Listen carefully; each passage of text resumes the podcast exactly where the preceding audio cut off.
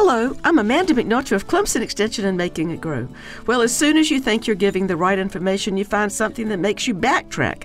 Our native redbuds prefer partial shade, but driving down Devine Street in Columbia recently, I marveled at the beauty of the redbuds growing in absolute full sun and covered with those dramatic purple flowers.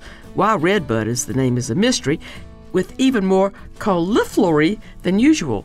Cauliflory is when flowers grow right out of the branches and trunks. I spoke with Ann Hewler of the City Tree Department, who right off the bat told me about them. They are Cercis canadensis variety Texensis, Oklahoma.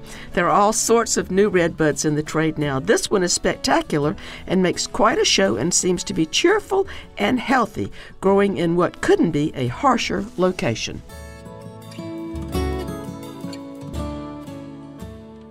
Funded by South Carolina Farm Bureau and Farm Bureau Insurance.